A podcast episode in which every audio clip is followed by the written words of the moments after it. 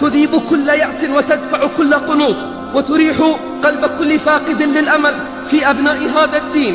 فقد قال صلى الله عليه وسلم بشر هذه الأمة بالسناء والدين والرفعة والنصر والتمكين في الأرض فشبابنا بخير فشبابنا بخير. وأعداد التائبين المنضمين إلى قوافل العائدين في ازدياد يوما بعد يوم وفتياتنا بخير. فقافلات الداعيات انطلقت وركب في ركبها الملايين. وسنظل بخير لأن شيبنا وكبارنا من آباء وأمهات يدعون بالليل والنهار لصلاح البنين والبنات ويدعون لنصرة هذا الدين. سنظل بخير لأن الله معنا. سنظل بخير لأن الله معنا. ولأننا مسلمون. ردد دائما. أنا مسلم. وأقولها ملء الورى وعقيدتي نور الحياة وسؤددي. اللهم أحينا مسلمين وتوفنا مسلمين وألحقنا بالصالحين. عباد الله أوصيكم ونفسي بتقوى الله فإنه لا يتحقق النصر إلا على أيدي المتقين. عباد الله قد يكون للباطل جولة ولأشياعه صولة. أما العاقبة فإنما هي للذين صبروا والذين هم مصلحون والذين هم على ربهم يتوكلون. فالأمة اليوم لا تريد الباكين العابسين المقطبين بل تريد العباد المخلصين العاملين الدعاة المصلحين والمتفائلين. أطباء كانوا أو مهندسين. نريد من يعمل بإخلاص عملا دائبا وجهادا في سبيل نصرة الأمة وإخراجها من ضعفها ونشر رسالتها. التي ملأت الكون حقا وعدلا وأمنا لقرون طوال. نريد من يقيم الدين بمعانيه الشاملة والكاملة في الاعتقاد والعمل والعبادة والأخلاق والآداب والسلوك والمعاملات.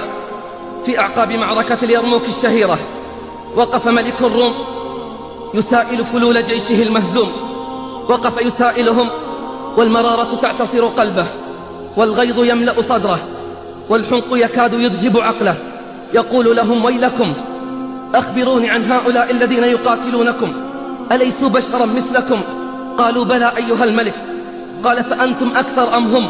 قالوا بل نحن أكثر بل نحن أكثر منهم في كل موطن. قال فما بالكم إذا تنهزمون أمامهم؟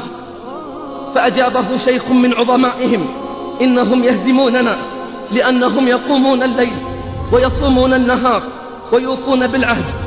ويتناصفون بينهم. هذه الخصال الرفيعة من جهاد وصوم وصلاة ووفاء بالعهد وإنصاف وغيرها هي التي انتقلت بأسلافنا.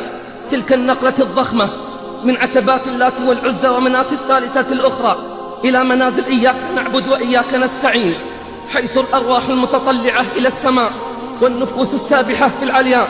هذه الخصال هي التي صنعت أبطالا لا كالأبطال. ورجالا لا كالرجال خطوا بدمائهم الزكية. الصفحات الأولى من صفحات هذه الأمة. ولا زال عندنا ولله الحمد من أمثال هؤلاء الرجال وهؤلاء الأبطال. لذلك نحن متفائلون. ولا زالت الأمة رغم ما تعانيه تسطر صفحات من العز والثبات رغم كل المخاطر والتهديدات والخيانات. لا بد أن نعلم أن المقياس عند الله غير مقياس البشر. فالله يجعل من الضعف قوة ومن القلة كثرة.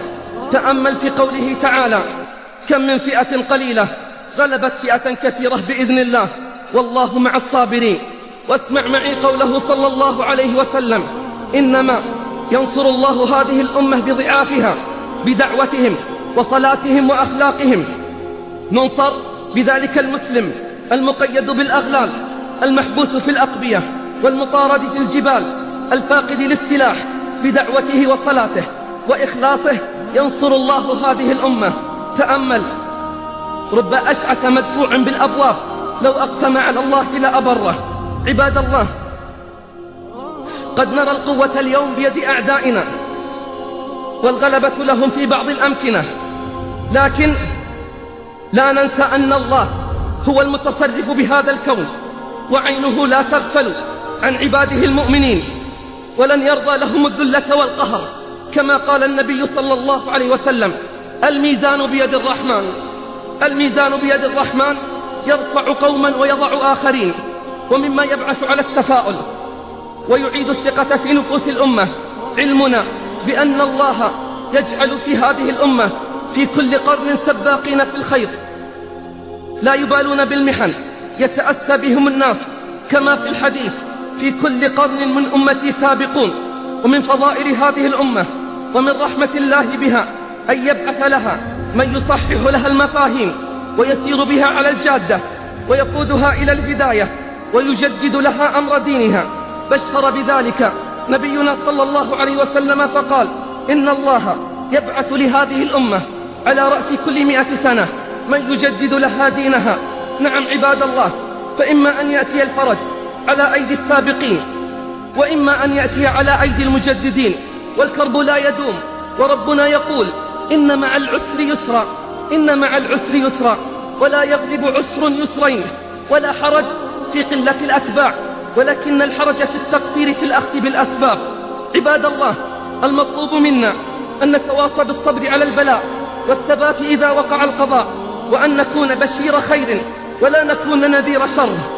المطلوب منا أن نقول للمتشائمين بعد طول انتظار كما قال النبي صلى الله عليه وسلم لأصحابه رضي الله عنهم حينما اشتكوا من كثرة البلاء وشدته فقال لهم والله ليتمن الله هذا الأمر ولكنكم تستعجلون. المطلوب منا الثقة واليقين برب العالمين والثقة التي يريدها الله منا هي الثقة التي تحققت في أم موسى عمليا. حين قال الله لها فإذا خفت عليه فألقيه في اليم ولا تخافي ولا تحزني إنا رادوه إليك وجاعلوه من المرسلين فألقته في اليم ولم تخف ولم تحزن مع أن اليم خطير على الكبير فكيف بالطفل الرضيع الصغير؟ فلما أراد الله أن يمضي قضاءه وقدره ويذل الطغاة والظالمين جعل الله فرعون يربي موسى في قصره وأمام عينيه وهو لا يعلم أن هلاكه سوف هو الذي كافح في الجزائر مئة وخمسين عاما وهو الذي حافظ على عروبة الجزائر المسلمة. هو الذي صنع الأبطال أغاضتهم في كل مكان. بل لقد واجههم الإسلام وانتصر وحافظ على الجماعات والأوطان وهو مجرد من السلاح. إن الإسلام هو الذي حمى الوطن الإسلامي أمرا أمضاه وسبب أسبابه والله غالب على أمره.